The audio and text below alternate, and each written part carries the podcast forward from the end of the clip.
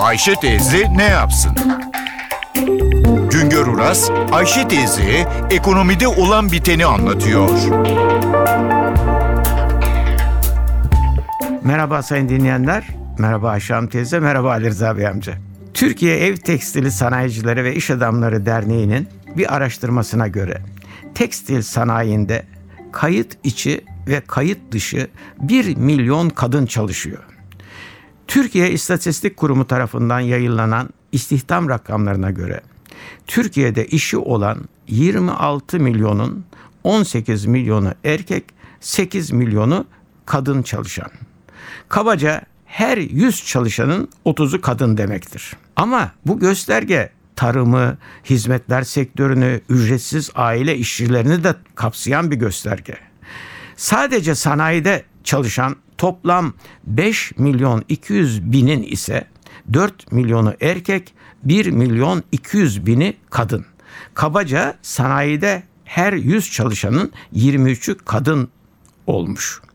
Ülke genelinde ücret ve yevmiye ile çalışanlar arasında kadınların kayıt dışı çalışma oranı yüzde 21 gibi yüksek bir oran.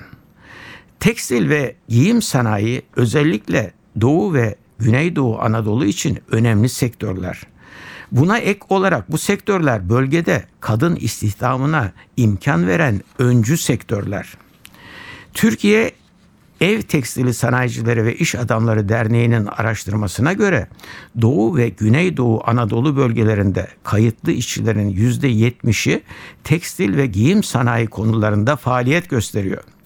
İstihdamda ise her ilde tekstil ve konfeksiyon sanayi öncü sektör durumunda. Örneğin Adıyaman ve Malatya'da istihdamın yüzde 35'i, Kahramanmaraş'ta yüzde 44'ü, Gaziantep'te yüzde 42'si tekstil ve giyim sektörünün istihdamından kaynaklanıyor.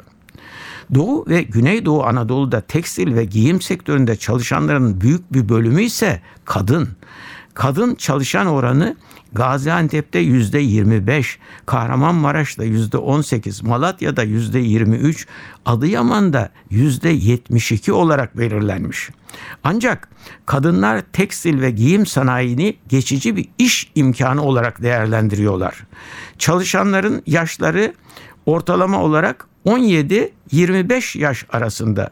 Çalışma süreleri ise ortalama 2 ile 3 yıl arasında. Kadın çalışanlar evlilik öncesi veya doğum öncesi çalışıyor sonra işlerini terk ediyorlar.